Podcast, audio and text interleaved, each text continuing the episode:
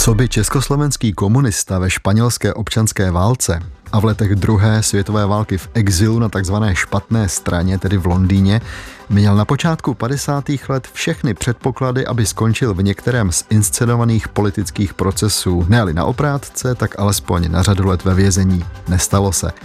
Příběh muže, o kterém si dnes chceme povídat, je plný zvratů a jeho jméno dnes zapomenuté. Bohuslav Laštovička. Ve svém životopisu uváděl položky jako meziválečný redaktor Rudého práva, válečný hlasatel BBC, poválečný ústřední ředitel Československého rozhlasu nebo dokonce velvyslanec v Sovětském svazu. Takže určitě máme o čem hovořit.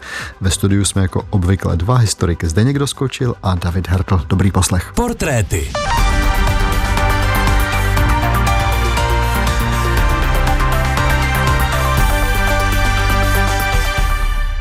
Zdeňku, hezký den. Dobrý den.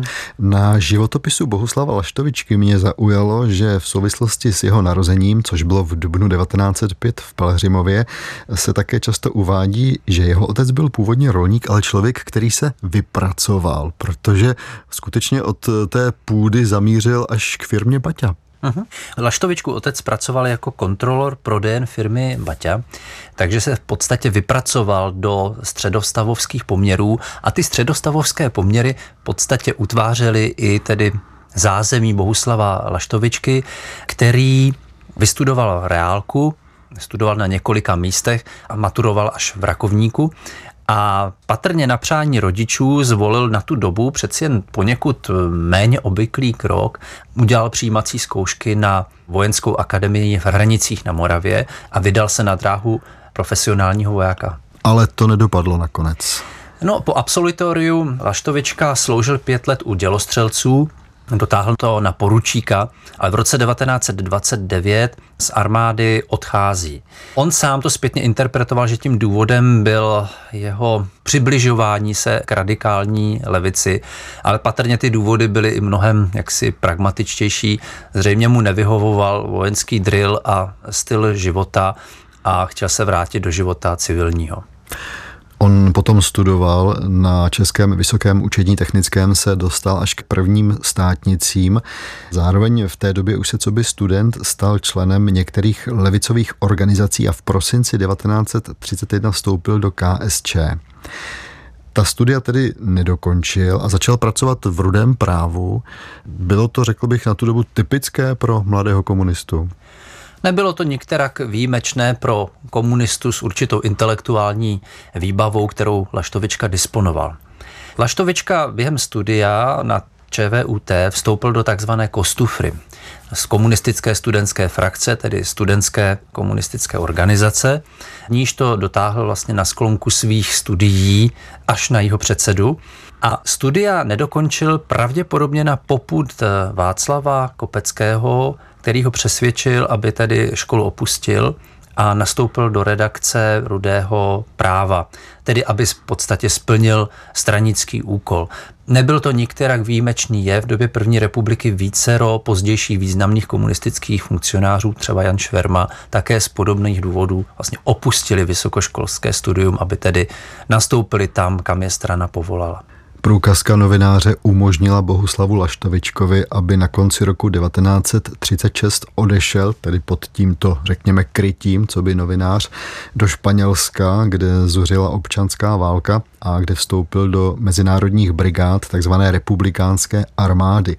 Jiří Rajelich a David Majteni napsali knížku Říkali jim Španěláci, vyšla v roce 2022 v Praze a tam je odchod Bohuslava Laštovičky do Španělska z Československa popsán takto. Odjezd byl snadný. Byl jsem formálně vyslán jako zpravodaj rudého práva do Francie, vybaven legitimací Mezinárodní novinářské organizace a řádným pasem – Odjel jsem na Silvestra 1936 přes Rakousko a Švýcarsko do Paříže, tedy oklikou, abychom se vyhnuli Německu. V lednu 1937 byla ještě možnost využít cest organizovaných francouzskými soudruhy k poměrně snadnějšímu přechodu hranic.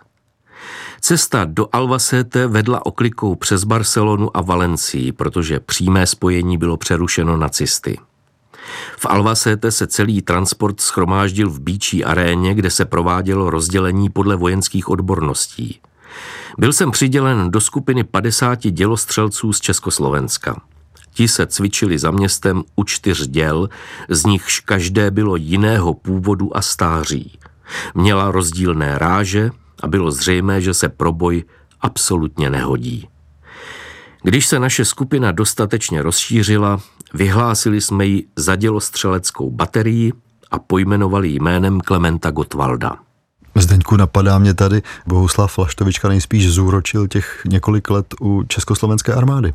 Nesporně, protože přeci jenom sloužil u dělostřelectva, takže z tohoto hlediska při nedostatku hodných kádrů, kterým ta republikánská armáda trpěla, byl pochopitelně vhodným kandidátem na pozici vlastně šéfa protiletadlové baterie. Přesto ale Laštovička nebyl ve Španělsku až do hořkého konce, tedy do definitivní porážky republikánů, protože už na jaře roku 1938 je na pokyn vedení KSČ vlastně povolán zpět do Prahy. Vrací se opět do redakce Rudého práva, kde v té atmosféře vlastně obrany republiky před německým nebezpečím plní jakousi roli takového bezpečnostního experta právě proto, že disponuje tou jaksi válečnou zkušeností. Ale ta jeho novinářská kariéra je velice krátká, protože v zápětí přichází mníchovská tragédie a následný zákaz komunistické strany Československa, který se týká i jejího tisku. Laštovička přechází do ilegality, nicméně na sklonku února roku 1939 je Laštovička zatčen tehdejší československou policií pro komunistickou činnost. Tomu ale paradoxně pomůže, protože když 15. března 1939 dojde k nacistické okupaci českých zemí, tak nacisté spouští takzvanou akci mříže, zaměřenou vlastně na komunisty a další levicové proudy. Laštovička už ale mezi tím zatčen byl a je, byl v gesci tedy české, na, nyní už tedy protektorátní policie a díky jaksi relativně vstřícně naladěnému soudci on se dostává v dubnu roku 1939 opět eh, na svobodu. Jemu se podaří dostat se ilegálně do Polska a o tamtud na lodi do Velké Británie. Má pokračovat do Francie, jenomže těsně po vypuknutí války Britové vydají zákaz, aby cizinci opouštěli britské teritorium. A Laštovička se tedy až do konce války už do Francie nikdy nedostane a celý válečný exil stráví ve Velké Británii, kde se zapojí do oficiálních struktur KSČ, do takzvaného celobritského vedení komunistické strany Československa. Jak jsme tady už na začátku říkali, tak on potom také pracuje jako řekněme, vojensko-politický komentátor československého vysílání BBC a to až do jara 1945 a v březnu 45 se v Moskvě účastní těch jednání našich představitelů, tedy londýnského a moskevského exilu, o sestavení poválečné vlády. A vy jste mě před natáčením upozorňoval, že vlastně díky Laštovičkovi víme, o čem se tam jednalo. Ano, protože Laštovička neměl takovou pozici v těch strukturách komunistické strany, aby při tom zasedání plnil roli toho, kdo tam bude jaksi se dohodovat o podobě vlády. On byl k těm jednáním přibrán jako zapisovatel. A společně vlastně s Prokopem Drtinou stenograficky vlastně zaznamenali vlastně celý ten rokovací týdenní maraton o vytvoření první poválečné vlády Národní fronty Čechů a Slováků. Takže Laštovičkovi vlastně vděčíme dnes zpětně za tvorbu poměrně zásadního historického pramene pro budoucí historický výzkum. 25. květen 1945 je dva týdny po konci druhé světové války a Bouslav Laštovička je jmenován ústředním ředitelem Československého rozhlasu. Zdeňku mohla za to ta, řekněme, kvalifikace v BBC, nebo komunisté měli třeba na výběr ještě z někoho jiného? Je možné, že tenhle ten moment eh, sehrál svou roli. Je s podivem, že se komunistům podařilo svého kandidáta do čela rozhlasu prosadit eh, tak eh, snadno, protože Bohuslav Laštovička řídil ten rozhlas hodně v intencích tak, aby komunistům jaksi vyhovovali. To znamená, rozhlas, ačkoliv byl teda státním médiem a samozřejmě měl propagovat eh, státní politiku, která už měla značné demokratické deficity v tom poválečném období, tak Laštovička umožňoval komunistům poměrně silný vliv v rozhlase, i co se týče najímání zaměstnanců do rozhlasových struktur.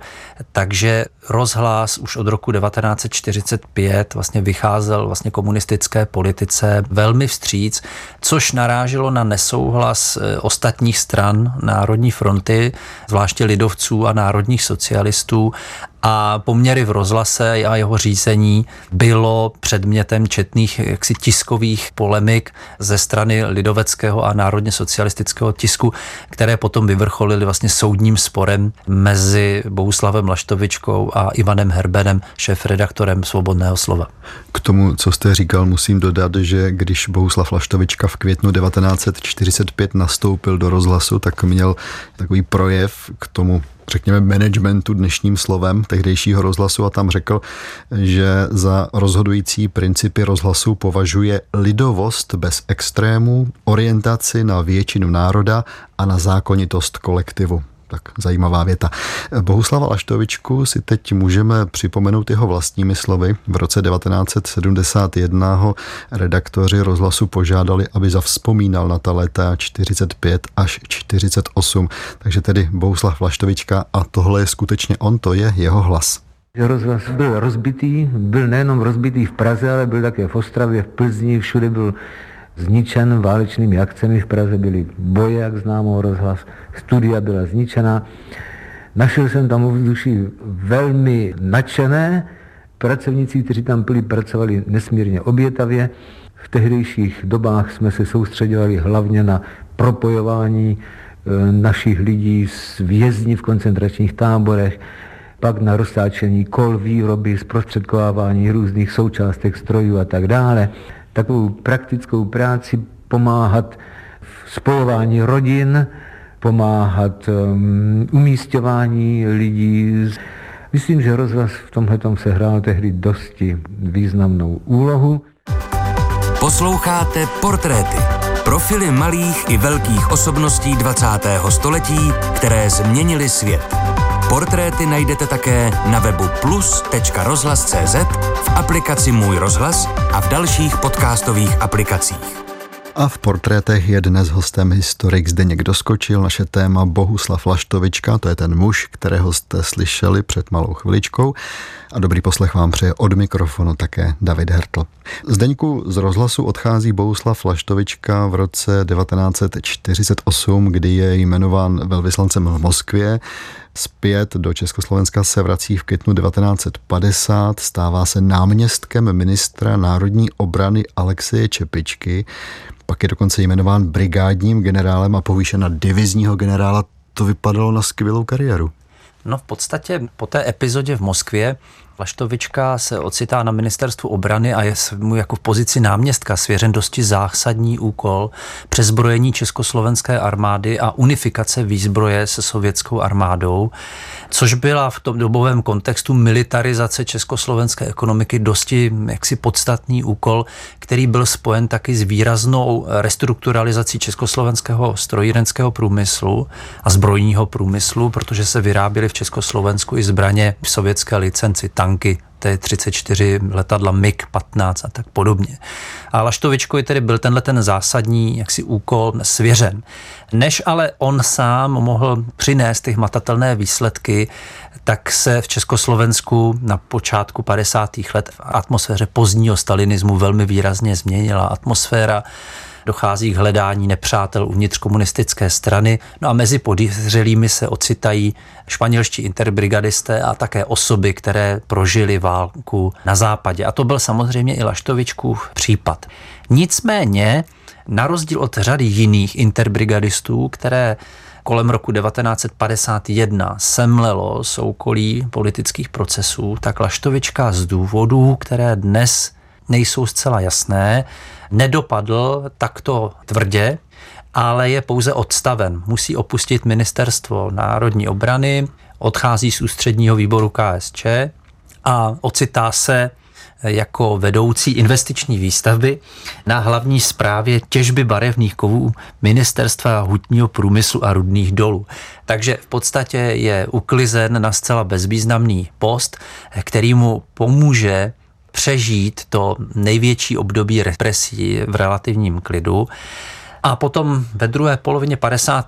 let, když ten pohled na interbrigadisty se zase jaksi mění, řekněme, k normálu, tak Laštovička pozvolna začíná v té stranické hierarchii eh, stoupat, patrně na poput Antonína Novotného, který si Laštovičku a několik dalších funkcionářů jaksi vyhlédl jako takovou řekněme, stafáž, na níž se mělo demonstrovat, že se vyrovnáváme jak s tou problematikou rehabilitací a odčiňování křivd z 50. let.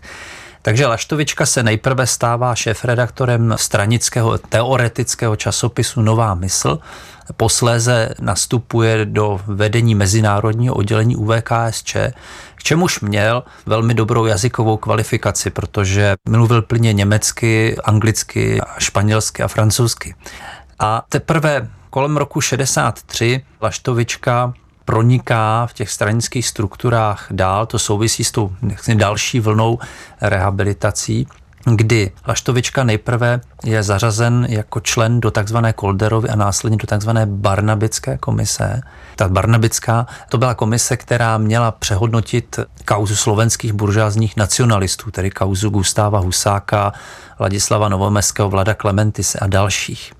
Nicméně měla přehodnotit tuto kauzu z hlediska nikoli v trestně právního, protože v tomto smyslu už ti lidé byli rehabilitováni, ale z hlediska toho, zda to obvinění z buržázního nacionalismu obstojí z hlediska historické pravdy.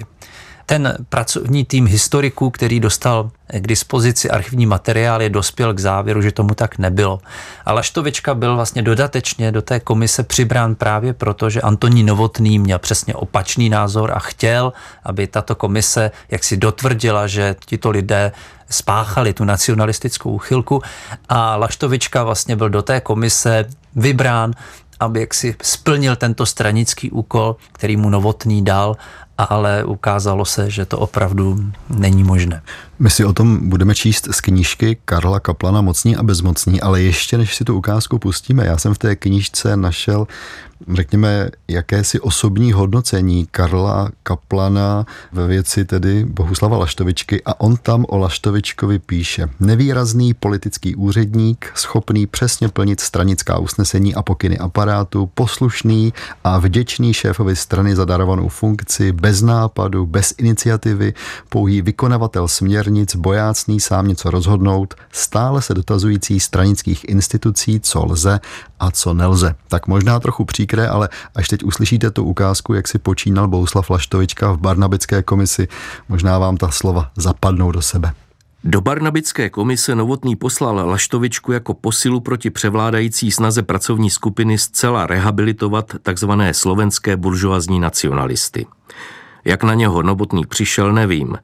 Z Laštovičkových poznámek lze vyvodit, že si na nějaké poradě, kde se o činnosti komise hovořilo, Zavzpomínal na nacionalismus slovenských komunistů, jak si na něj Gotwald stěžoval a kasal se, že by se tato linie neměla opouštět. Novotný se toho chytil a poslal ho prosadit linii. Laštovička přišel sebevědomý, zabral si samostatnou pracovnu a hrabal v dokumentech. Našel málo toho, co by mohl použít jako důkaz pro svou linii. Když něco objevil, Snadno se mu jeho objev spochybnil jinými dokumenty. Vladimír Koucký, předseda komise i Novotný s ním hovořili a žádali, aby prosadil svá stanoviska. Netajili se nespokojeností s jeho neúspěchem. Zastihl jsem ho jednou po takovém rozhovoru. Běhal po pracovně a stěžoval si. Jsem tu jak fackovací panák, tlučou do mě ze všech stran. Ať si sem jdou sami, co pak s nimi něco svedu, když navíc mají moc pravdy – už abych šel do penze. Ještě dva roky a budu mít pokoj. No a Bohuslavu Laštovičkovi to s tím těšením se na penzi úplně nevyšlo.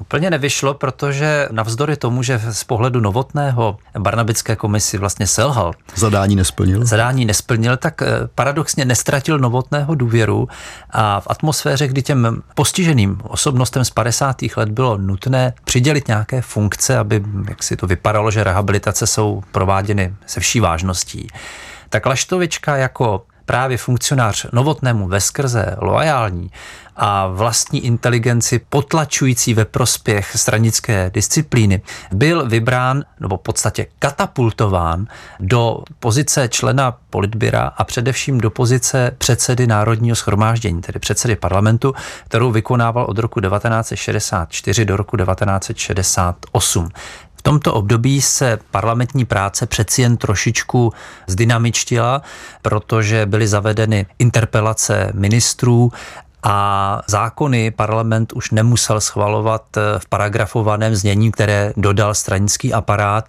Stačily už pouze nějaké obecné zásady a poslanci už potom sami tedy vytvářeli to definitivní paragrafované znění. Takže přeci jenom práce parlamentu se trošičku uvolnila v souladu s tou určitou liberalizací té politicko-společenské atmosféry. Nicméně Laštovička zase naopak příkladně dbal aby jaksi parlament nevybočil z linie, kterou mu jaksi stranická byrokracie přidělila. Což se potom na začátku roku 1968, kdy on už tu parlamentní předsednickou funkci vlastně opouští, projevilo vlastně v kauze generála Šejny, který byl vlastně obviněn z trestných činů a bezpečnost požádal, aby byl zbaven poslanecké imunity. A Laštovička několik dní váhal, než si vše nechal posvětit stranickými orgány, aby věděl, jak má přesně postupovat, ale to váhání využil Šejna k tomu, že se mu podařilo uprchnout z Československa a vydat se americkým úřadům. My už jsme v roce 1968, opět citace z knížky Karla Kaplana Mocní a bezmocní. Karel Kaplan tam velmi pěkně v několika větách schrnul, jak si Laštovička, tento novotného člověk v letech 68 a 69 počínal. Po novotného pádu se Laštovičkova vystrašenost vystupňovala. Jeho dřívější vzedmuté sebevědomí opět pokleslo a projevoval zájem o rozhovory s námi zastánci Pražského jara. Jako poslušný a dobře sloužící komunista proplul úskalými let 1968 a 69, udržel se jako poslanec a člen ústředního výboru komunistické strany Československa a zapadl nakonec do Husákova režimu jako vždy po svém. Ještě nedávno sice patřil k husákovým odpůrcům, ale v bouřlivých chvílích se neangažoval, nikoho nekritizoval a nemusel provádět sebekritiku. Takže jaká byla ta 70. léta Bohuslava Laštovičky? Podstatě už dosti poklidná. On v dubnu 1968 opouští post předsedy Národního shromáždění, vystřídá ho Josef Smrkovský a Laštovička sice tak jaksi opatrně na veřejnosti vystupuje ve prospěch reform, ale jeho smýšlení bylo poměrně dosti konzervativní, takže on tak činil z určitého, řekněme, konjunkturalismu. Ačkoliv se zúčastnil pod srpnu 1968 těch jaksi improvizovaných zasedání parlamentu, kde byla okupace odsouzena, tak eh, v podstatě velmi rychle po srpnu 1968 se přizpůsobil situaci a začal přitakávat nastupující normalizaci. Nicméně pro Laštovičku už to po nástupu vlastně Husákova režimu už to pro něj neznamenalo žádný návrat na velké výsluní. Už byl v té době v důchodu a v podstatě dostal za loajalitu možnost stále být členem ústředního výboru KSČ a být také poslancem nyní už tedy federálního schromáždění. Říká Zdeněk Rozkočil, já jen doplním, že Bohuslav Laštovička zemřel 30. března 1981. Bylo mu ani ne 76 let. Tak to je vše z dnešních portrétů. Zdeňku, díky, že jste přišel. Naschledanou. To byl Zdeněk Doskočil, ukázky přečetl Libor Vacek, technicky spolupracoval Jiří Benák a za to, že jste poslouchali dnešní portréty vám děkuje David Hertl.